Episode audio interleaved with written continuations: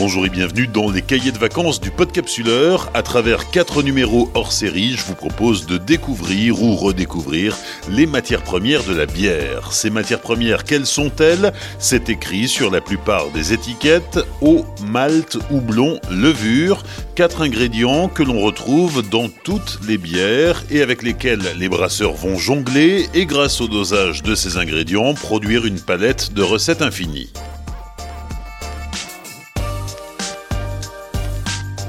Hors série numéro 15, l'Allemand, producteur mondial de levure de brasserie. Après le malt et le houblon, intéressons-nous dans cet épisode à la levure, le sel du brasseur. C'est cette levure qui va permettre la fermentation du mou, c'est-à-dire la transformation d'un jus de céréales sucrées en bière. Il existe des milliers de variétés de levure, connues ou non. Les brasseurs utilisent différentes variétés en fonction des recettes qu'ils souhaitent réaliser. Pour tout savoir sur la levure de brasserie, la sélection, la recherche sur les différentes souches, la production et l'utilisation, je suis allé à Blagnac, près de Toulouse, au siège France de l'Allemand. Dans quelques minutes, nous pousserons la porte du laboratoire de recherche et développement, mais avant cela, nous retrouvons notre guide, Florian Antoine, technico-commercial chez l'Allemand, qui nous explique comment on en est arrivé à domestiquer la levure. Donc c'est plus l'histoire euh, de la découverte de la levure, je pense, euh, plus que l'histoire de la levure en elle-même. C'est de savoir qu'est-ce qui transformait en fait un mou, c'est-à-dire euh, plus un, mélange un peu sucré, même parfois carrément sucré, de céréales en fait, un espèce de jus de céréales sucrées et houblonné aussi. Et qu'est-ce qui transforme ça en bière avec le goût qu'on connaît à la bière? En fait. On sait euh, qu'on fait de la bière depuis à peu près 13 000 ans, euh, autour, du, autour du, de la Méditerranée. Bon, ça ressemblait pas vraiment à la bière qu'on connaît maintenant. Hein. C'était plus des, espèces de bouillies de céréales sans houblon qui étaient fermentées spontanément, du coup, euh, avec l'action des, micro-organismes présents dans l'environnement, qui a peu à peu évolué et qui n'était même pas mentionné dans les cette levure qui n'était même pas mentionnée dans les anciens textes, puisqu'on ignorait complètement son existence. Si on prend l'exemple de la, de la loi de pureté allemande, donc la Reinheitsgebot, c'est une loi de pureté en fait qui définit les ingrédients dans la bière. Et dans cette loi qui date euh, d'à peu près 1500, il y a l'eau, le malt et le houblon. à l'époque, on avait déjà commencé à aromatiser et à mériser la bière avec le houblon. Eh bien, il n'y a que trois ingrédients dans cette loi de pureté on en oublie un qui est fondamental, qui est l'allure. Sauf que ben, on ignorait complètement euh, son existence et que la bière était finalement ensemencée par leur méthode euh, sans qu'ils ne se rendent vraiment compte, euh, je dirais. Et en fait, il a fallu attendre Pasteur pour qu'on se rende compte qu'il ah, y a quelque chose de vivant là qui, fermente la bière. Pasteur, il n'a pas fait que des études sur, sur les vaccins, il a fait aussi énormément d'études sur les fermentations dans le vin, dans la bière, etc. Et on lui doit bah, voilà, la découverte de ces levures qui transforment le mou en boisson alcoolisée. Et puis suite à ça, bah, ça a été vraiment au 19e, 20e siècle une explosion de la microbiologie. On a réussi ensuite à domestiquer ces micro-organismes, c'est-à-dire les sélectionner, avoir une culture pure en fait, euh, en sélectionner qu'un seul de ces micro-organismes pour vraiment maîtriser la fermentation. À l'époque, bien avant ça, quand il y avait euh, des fermentations euh, de bière, de vin, eh bien c'était des fermentations qui étaient plus ou moins spontanées, d'accord, euh, où il y avait un mélange en fait de micro-organismes et qui pouvait varier aussi d'une année, d'une saison à l'autre, d'accord. Donc avec les travaux de Pasteur puis les travaux qui ont suivi, on a vraiment commencé à, à en fait maîtriser les fermentations en vraiment sélectionnant les souches en fait, euh, donc les variétés de levure qui étaient plus ou moins adaptées à telle et telle boisson. Ces levures, on les trouve partout, dans l'air, dans l'environnement, euh, dans la nature. Il va falloir ensuite euh, les, identifier, les isoler, les travailler, les tester, avant de les produire à grande échelle, de les multiplier. Pour tout ça, euh, à l'époque de Pasteur, on était bien loin du, process qui peut être celui d'aujourd'hui. Comment ça s'est goupillé? Parce que c'est bien qu'on comprenne qu'il y a un, organisme vivant qui a une incidence sur un produit sucré, mais de là à faire ce qu'on fait aujourd'hui avec des tas de variétés, l'allemand en, collectionne 3000. D'où vient cette grande diversité et comment est-ce qu'on sélectionne la levure qui fera que? Bah déjà, il faut voir en fait euh, la levure, en tout cas euh, son espèce majoritaire, donc c'est euh, qu'on appelle Saccharomyces cerevisiae, comme une espèce extrêmement présente partout dans le monde et qui a énormément de variétés. Il faut un peu s'imaginer en fait, peut-être faire une analogie avec les chiens. Et il y a plein de races, d'accord, mais ça reste quand même la même espèce. Mais quand on voit un chihuahua et un terre-neuve, c'est la même espèce, mais c'est c'est un animal euh, de taille euh, et de caractéristiques complètement différentes. Il faut voir un peu ça euh, sur la levure. donc la levure, elle est présente sur plein d'écosystèmes, plein de réservoirs biologiques, et elle a des caractéristiques de par sa géographie, de par son environnement, qui font que elle va fermenter des choses différentes ou elle va avoir des productions métaboliques différentes. En fait, c'est toute l'histoire de la biologie, c'est toute l'histoire des, mutations, des adaptations, etc., qui ont fait qu'il y a une diversité incroyable de ces levures dans l'environnement, et que bah, notre travail maintenant, c'est d'aller chercher en fait cette diversité et, euh, d'aller la confronter à des tests qui vont nous faire dire ah ben on a trouvé cette levure dans tel environnement et euh, elle fait des bières absolument merveilleuses. Pour nous éclairer sur tout ça, on va aller faire un petit tour au labo du siège allemand à Toulouse. Bonjour, Magali Deléris. Donc, je suis responsable recherche et développement au sein du laboratoire euh, de Blagnac euh, à Toulouse. Donc, ici, nous travaillons sur la sélection et la production de micro-organismes, levures et bactéries pour euh, les aliments, différents aliments fermentés, donc la boulangerie, la brasserie, l'œnologie, les fromages.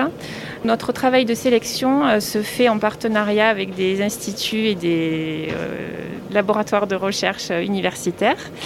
Euh, nous allons euh, isoler dans la nature, dans les fermentations euh, spontanées, les micro-organismes responsables de l'enclenchement des fermentations et euh, nous allons euh, profiter de la diversité euh, des micro-organismes au sein de la nature pour les isoler, les sélectionner. Une des premières étapes va consister à vérifier leur profil génétique pour s'assurer que ces souches sont différentes déjà de celles que nous avons en collection.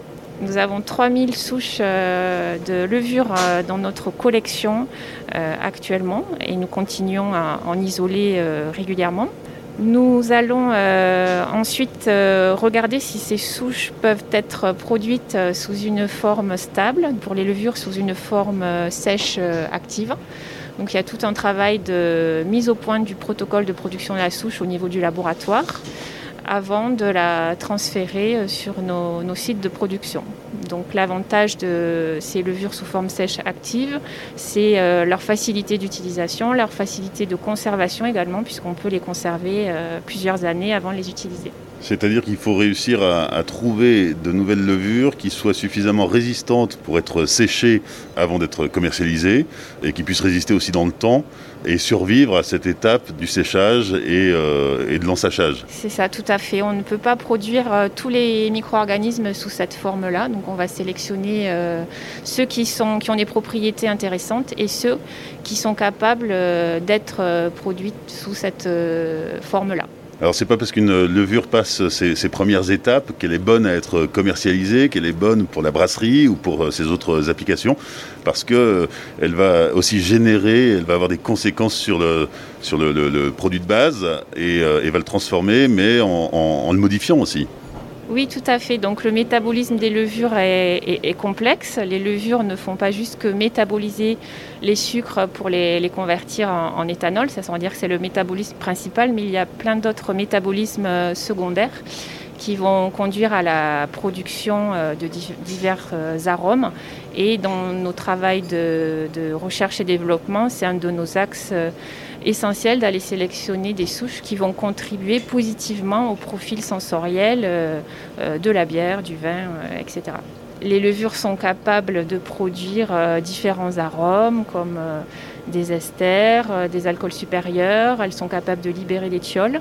Toutes ces caractéristiques-là, on va les, les regarder à l'échelle du laboratoire et ensuite les valider dans des essais terrain, pilotes ou à plus grande échelle. Oui, donc il peut y avoir des échecs. C'est quoi le taux d'échec c'est relativement long d'isoler une souche intéressante. On part d'un nombre de clones relativement important, de plusieurs centaines de, souches dès le départ. Et au final, on va en garder, on va en garder une ou deux. Et tout ce travail-là nécessite euh, au minimum 3 ans, c'est plutôt en général 5-6 ans. Donc euh, le, si on parle du nombre de souches qu'on a écartées, il est relativement euh, important. Magali, là on se trouve dans un frigo et c'est plutôt agréable parce qu'il fait chaud à côté. Qu'est-ce qui se passe ici? Alors ici, c'est notre salle de fermentation alcoolique. Donc on est équipé avec 25 réacteurs de, 1 litre. On va suivre euh, la fermentation alcoolique par suivi de la perte de poids qui est corrélée à la production de dioxyde de carbone au cours de la conversion du sucre en éthanol et dioxyde de carbone par les levures. Donc cet outil euh, qui a été développé par l'INRA de Montpellier et qu'on a été autorisé à installer ici permet euh, de caractériser nos souches de levure, par exemple par rapport à leurs besoins en azote, par rapport à leur production de SO2, par rapport à leur production d'arômes. Euh, donc c'est un outil très important pour nous pour étudier aussi les besoins nutritionnels des souches de levure. Euh, les compatibilités entre levure et bactéries. Voilà, il y a un champ vaste d'utilisation de, cet outil pour la caractérisation de nos micro-organismes, sachant que nous avons euh, plus de 300 souches de levure en, produites actuellement, euh, que ce soit pour les applications œnologie ou brasserie.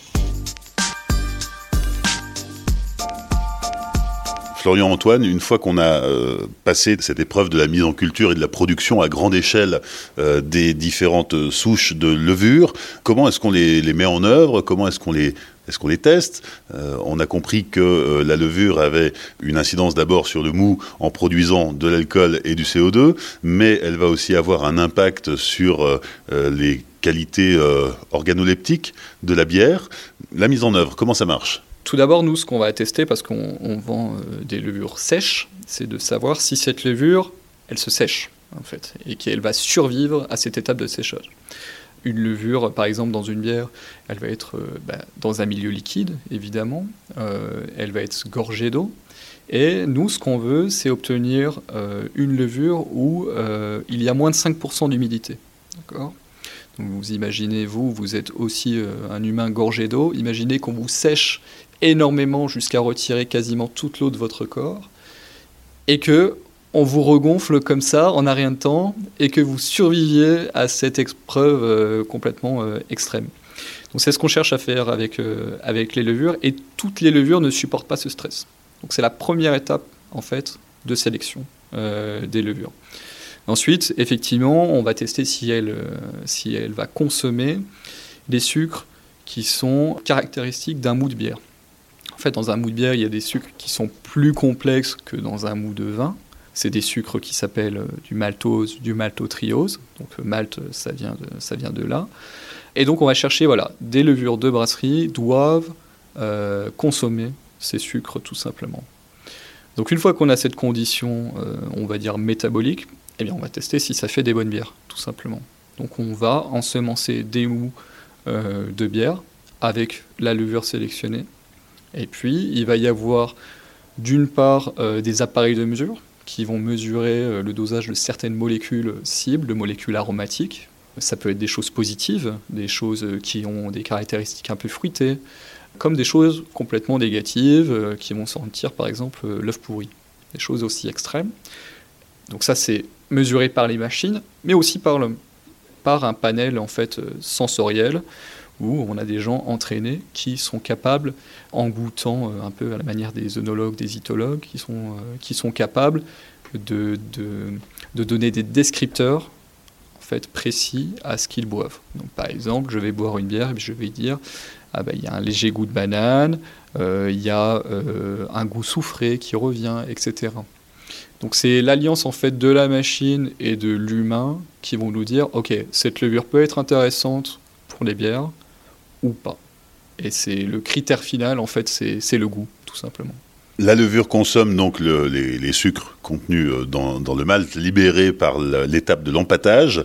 L'impact de la levure sur, euh, le houblon, parce qu'on on, sait que la levure est responsable à 43% des composants aromatiques de la bière.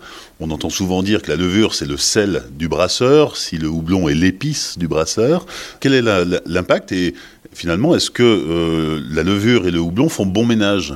L'impact, il, est, euh, il est énorme en fait. Euh, on estime que sur, allez, grossièrement 100 arômes présents dans la bière, il y en a à peu près une quarantaine qui est issue de, la levure en fait, de l'action de la levure. Et puis également, donc il y, a, il y, a, des interactions qui vont se faire entre les différents ingrédients de la bière, et il y en a un qui est très intéressant, c'est les interactions qui se passent entre la levure et le houblon. Donc il y a des molécules dans le houblon, certaines molécules ne sont pas aromatiques, et la levure va être capable de transformer certaines de ces molécules non aromatiques en molécules aromatiques. C'est comme si la levure rehaussait certains arômes du houblon. Et donc on commence à caractériser ce qu'on appelle les voies métaboliques, c'est-à-dire les, cheminements de molécules pour arriver à, quelque chose de bon dans la bière. Donc ça c'est caractérisé et ça dépend des souches. Et il est possible, comme ça, d'améliorer le rendu aromatique de ces bières, notamment sur les IPA, d'avoir des choses encore plus fruitées et encore plus florales. Et on ne peut pas avoir l'effet inverse, justement, qui serait malheureux d'ailleurs il peut y avoir une certaine absorption, c'est vrai, par la levure de composés aromatiques du houblon. On peut également, et ça peut être également un problème, si par exemple vous avez des, des, molécules aromatiques intéressantes qui sont dans votre, dans votre mou en fermentation, et que la levure fonctionne trop vite, et eh bien du coup elle va produire énormément de CO2, elle va buller énormément et toute cette, euh, tout ce CO2 va chasser une partie des arômes qui seraient intéressants. Donc euh, il y a tout un équilibre à avoir entre vitesse de fermentation, dosage de son houblon, à quel moment je le mets, etc. Beaucoup de paramètres qui rentrent en compte et qui rendent la chose un peu compliquée, c'est vrai. Et qui varient d'une levure à l'autre, forcément donc qui varie d'une levure à l'autre. Donc non seulement bon, on a cette biotransformation qui est différente d'une levure à l'autre, mais il y a aussi un profil aromatique qui va changer d'une levure à l'autre. Par exemple, sur la, quinzaine de levures qu'on a disponibles, elles ont tout un profil qui est différent. Donc il, y en a qui vont être très neutres, donc euh, vraiment euh, laisser les autres ingrédients s'exprimer. Euh, et il y en a qui vont être des levures qui vont être très expressives. Qui vont dégager beaucoup d'ester, d'alcool supérieur. Donc tous ces mots, c'est des, des, des, arômes en fait. Donc par exemple des arômes très banals. Si, si vous goûtez une IPA, souvent ça va être le houblon qui va être mis en avant, d'accord? Donc on va vouloir une levure un peu plus, parfois un peu plus neutre, ou alors une levure qui va venir supporter ces arômes de fruits tropicaux qu'on peut avoir dans les IPA. Si vous partez sur une bière blanche allemande, euh, eh bien là on voudra une levure peut-être plus expressive, euh, qui va apporter des caractéristiques un petit peu à l'allemande.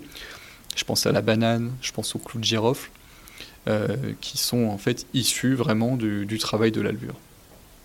Et donc pour information, donc lorsque le brasseur ou la brasseuse va ensemencer sa bière, c'est-à-dire mettre la levure dans son mou, pour la dose, on est à peu près. Alors, si vous voyez par exemple, euh, vous, vos, petits sachets de, levure de boulangerie qui font à peu près 10 grammes, que vous achetez dans le commerce, eh ben, vous allez mélanger 500 grammes euh, de farine avec. Ça, c'est pour vous donner un, ordre de, grandeur. Eh bien, ce même sachet, alors ce ne sera pas exactement la même variété de levure, mais ce même petit sachet de 10 grammes, ça va nous servir à fermenter 20 litres de bière. Donc en général, en brasserie euh, artisanale, on va par exemple utiliser un paquet de 500 grammes pour ensemencer 1000 litres de mou. Aujourd'hui, l'Allemand propose une quinzaine de variétés de levures destinées à la brasserie, mais il y a une préoccupation euh, quotidienne qui est de trouver euh, de, nouvelles levures. L'an dernier a été lancée la levure Philly Sour, qui a deux propriétés, l'une de fermenter le mou et, l'autre de l'acidifier. La spécificité de cette levure, c'est qu'elle a été euh, découverte, c'est un peu surprenant comme, comme histoire, mais elle a été découverte dans un parc aux États-Unis, à Philadelphie, d'où son nom Philly Sour. Comment on fait? Il y, avait un, employé de l'allemand qui se promenait dans le parc et qui s'est dit tiens, je vais, je vais prélever ici Non, alors à chaque fois, on va, on va trouver des partenariats locaux qui vont travailler avec nous euh, sur leurs dernières recherches. Donc, par exemple, pour la Philly on a travaillé avec l'Université des sciences de Philadelphie, qui fait justement des recherches sur les levures et puis qui avait un, comme un, un pool de levures, c'est-à-dire plusieurs euh, levures candidates, et qui se sont dit ah bah celle-là marche bien pour la bière, pourquoi pas l'utiliser Et puis bah, on était en contact avec eux et du coup on a pu les, aider à produire cette levure et puis à la tester en, brasserie. Et euh, c'est ça qui est intéressant, c'est que c'est de travailler avec des, acteurs un peu locaux et d'aller chercher en fait des levures que nous on n'aurait pas nous-mêmes. Euh, il y a un autre exemple, il y a même deux autres exemples. Euh, l'un c'est en Norvège, donc travailler avec Lars Garschol où euh, donc cette personne, elle répertorie la diversité des levures en Norvège. Il y a une diversité incroyable des levures euh, de brasserie en Norvège. Et donc on en a sélectionné une pour avoir une levure norvégienne Kveik, qui a une propriété intéressante, c'est qu'elle fermente à une température de 40 degrés, alors que normalement on est sur des températures de fermentation autour de 20 degrés. On peut aussi travailler avec des brasseries, directement. Donc le dernier exemple en date, c'est avec la brasserie Verdante au Royaume-Uni, où ils avaient euh, une souche maison dérivée d'une souche liquide qu'ils avaient obtenue euh, quelques temps auparavant, et puis qu'ils ont réutilisée. Et nous, notre travail, ça a été d'analyser cette souche. Et en fait, c'était plusieurs souches. Donc ensuite, il y a eu un travail d'isolation de la souche euh, principale, et puis de vérifier si cette souche se séchait, quel goût ça avait, quelles étaient les performances de fermentation, etc.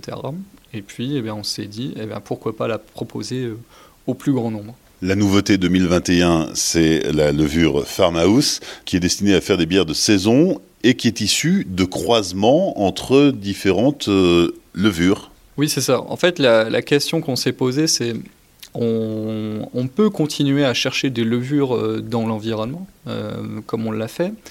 Mais on a regardé aussi ce que faisaient euh, tout simplement nos collègues houblonniers, par exemple.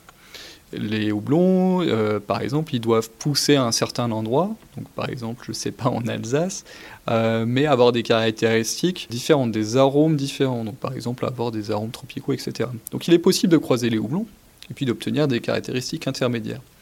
Eh bien, c'est exactement la même chose avec les levures. Ça reste un, organisme, un être vivant qui peut se reproduire et l'enfant issu de, cette reproduction aura les caractéristiques de ses parents. Et l'idée, c'est euh, de faire reproduire deux euh, levures différentes, mais dont les traits sont intéressants, pour obtenir une cellule fille dont on cherche des caractéristiques précises, en termes de goût principalement, mais aussi en, termes de métabolisme, c'est-à-dire comment la levure va, va se nourrir. donc l'idée de Farmhouse, en fait, c'est d'avoir une levure qui a des caractéristiques du style saison, c'est-à-dire ce côté assez, euh, épicé euh, sur le poivre, le coup de girofle, avec des, petites pointes fruitées également, mais sans le côté euh, asséchant des levures de, saison, qui en fait peuvent créer des contaminations dans certaines brasseries, puisque leur pouvoir de consommation des sucres est beaucoup plus important que les levures classiques. Donc on veut en, quelque sorte éliminer ce, danger de contamination. Alors quand je dis contamination, ce n'est pas un danger pour la santé publique, hein. c'est plus euh, des bières qui moussent. Voilà, il est là le danger. Euh, des bières qui moussent beaucoup trop. Mais voilà, on veut avoir une levure intermédiaire qui permet d'éliminer ce risque de surmoussage tout en gardant des caractéristiques organoleptiques intéressantes pour le style saison. Il y a quelque temps, la, tendance sur le marché de la bière, c'était les bières houblonnées, les IPA. Aujourd'hui, de plus en plus, les bières acides sont mises en avant.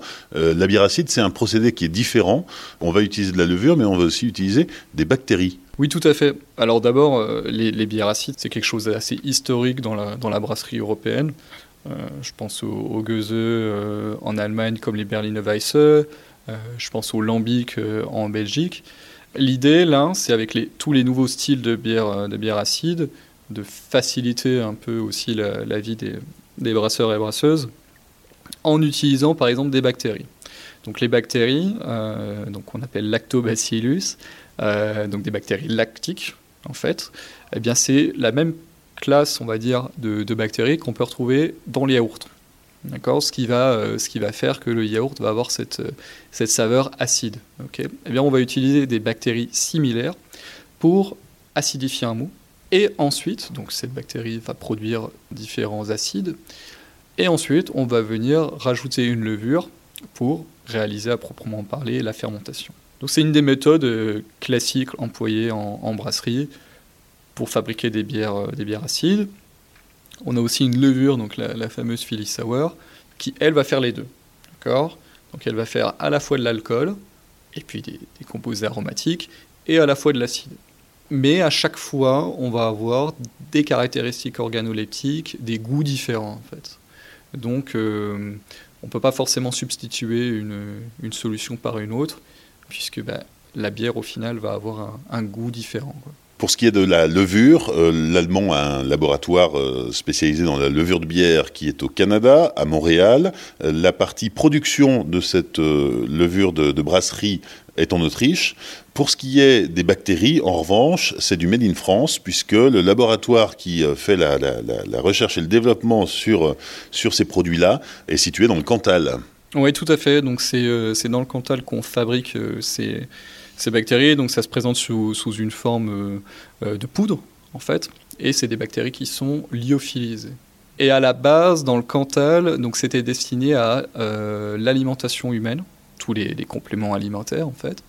Et puis ben, on connaît aussi les applications qu'il existe dans d'autres productions alimentaires. Je vous ai cité les yaourts. Et puis on s'est rendu compte que ça marchait aussi, euh, ça pouvait marcher super bien euh, dans les bières acides. Donc en fait comment ça marche? Donc il y a plusieurs méthodes hein, pour acidifier une bière. La méthode principale, c'est euh, de mettre ces, bactéries dans la cuve d'ébullition. On va faire redescendre un petit peu le mou aux alentours de 40 degrés. On va euh, verser euh, nos, bactéries. On va attendre 24 heures. Ça va acidifier le mou. Et ensuite, on va le remettre à bouillir, le houblonner, pour ensuite bah déjà tuer les bactéries, mais l'acide, il va rester dans le mou. Puis ensuite, on fait les étapes classiques de la fabrication de la bière.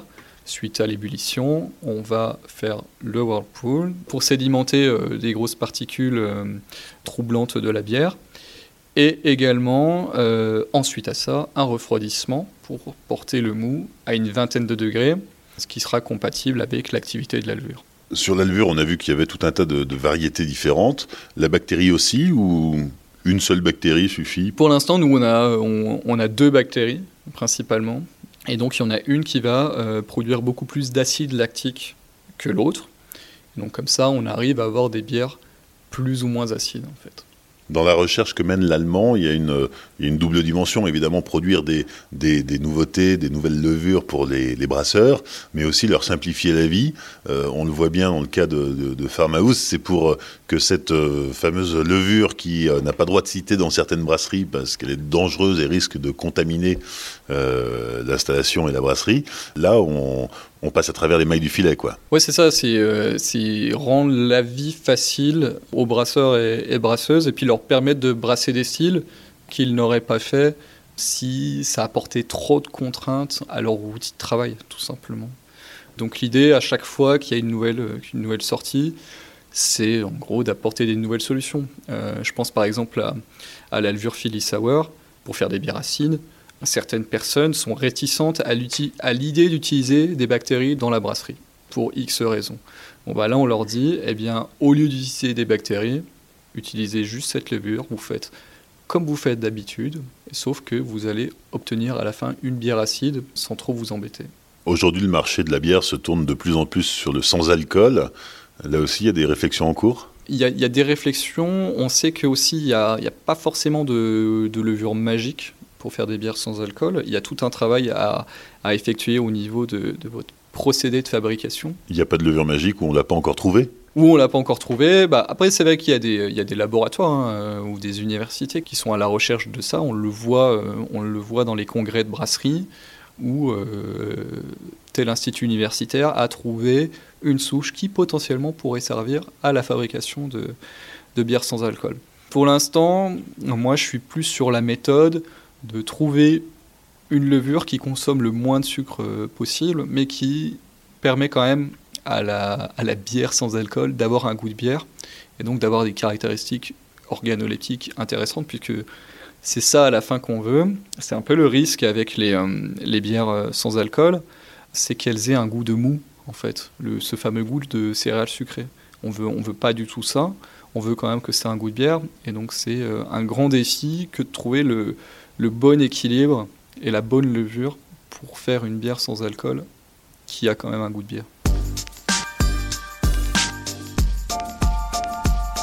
Depuis 2019, l'Allemand a choisi de réorienter sa communication à destination du grand public et des brasseurs amateurs en particulier. C'est Marie Copé qui est en charge de ce segment, qui pour autant n'est pas vraiment nouveau. Alors le brassage amateur chez l'Allemand, euh, en effet, on a toujours eu nos levures en différents formats, les paquets pour les professionnels, donc pour faire euh, quelques euh, centaines d'hectolitres, et puis euh, également les petits sachets, des petits sachets de 11 grammes pour faire 20 litres de bière qui sont pour les brasseurs amateurs. Aujourd'hui, ce qui est important, c'est de faciliter l'accès de ces produits au marché, aux brasseurs amateurs.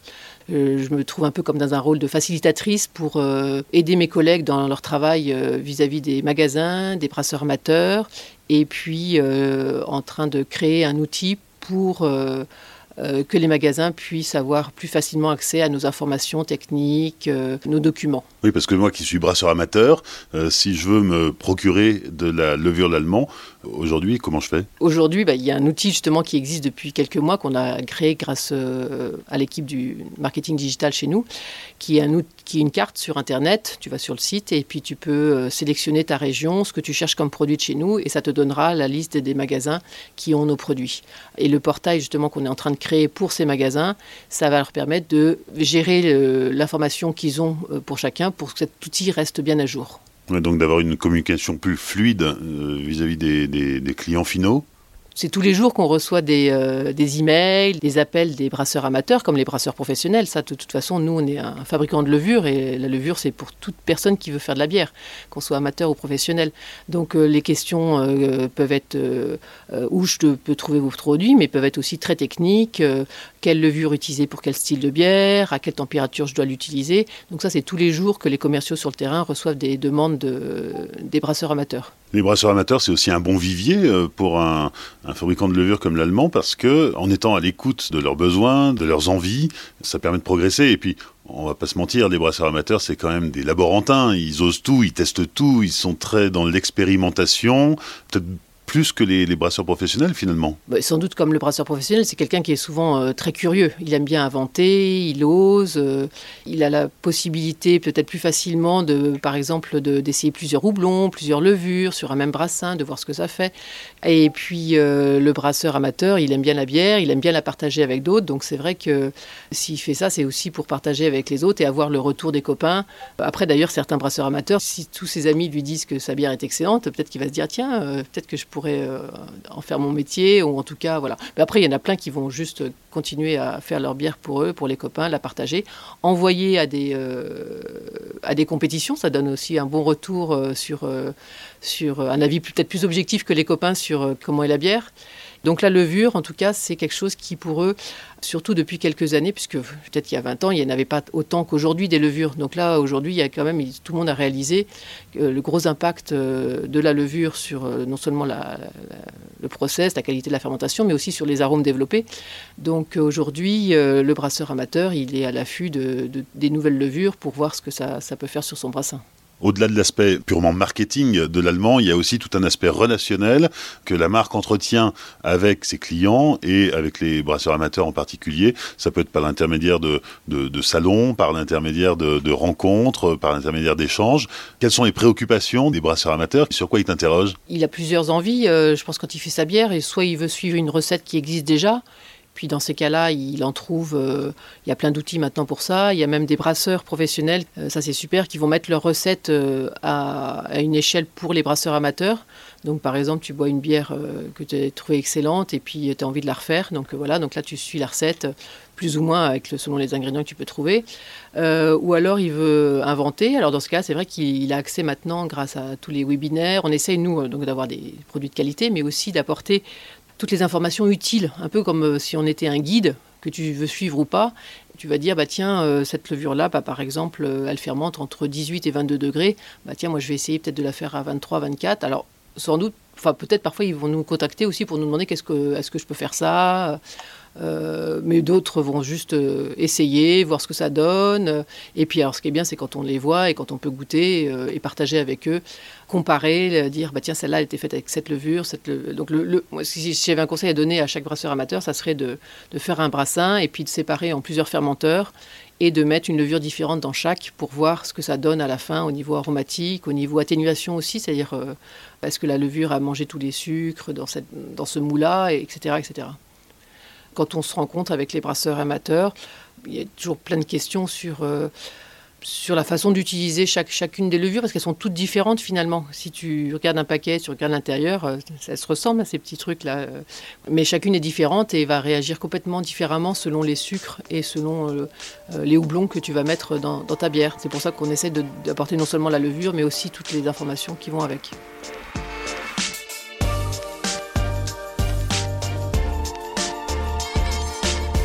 Merci à Marie Copé, Magali Deléris et Florian Antoine pour leur accueil lors de l'enregistrement de cet épisode, épisode produit en partenariat avec l'Allemand que je remercie pour son soutien. Pour aller plus loin, rendez-vous sur les réseaux sociaux du Podcapsuleur, Tumult, Facebook, Twitter et Instagram. N'oubliez pas de liker, partager et commenter. Vous pouvez aussi laisser une appréciation et 5 étoiles sur Apple Podcast. Dans 15 jours, dernier épisode des cahiers de vacances du Podcapsuleur, nous irons dans un autre celui de Brewing Theory à Marc-en-Barœul dans la métropole lilloise, pour nous intéresser à l'eau que le brasseur utilise pour confectionner sa bière et qui renferme cette eau de multiples caractéristiques que nous découvrirons dans le prochain épisode. D'ici là, souvenez-vous, l'abus d'alcool est dangereux pour la santé, alors savourez mais sans forcer.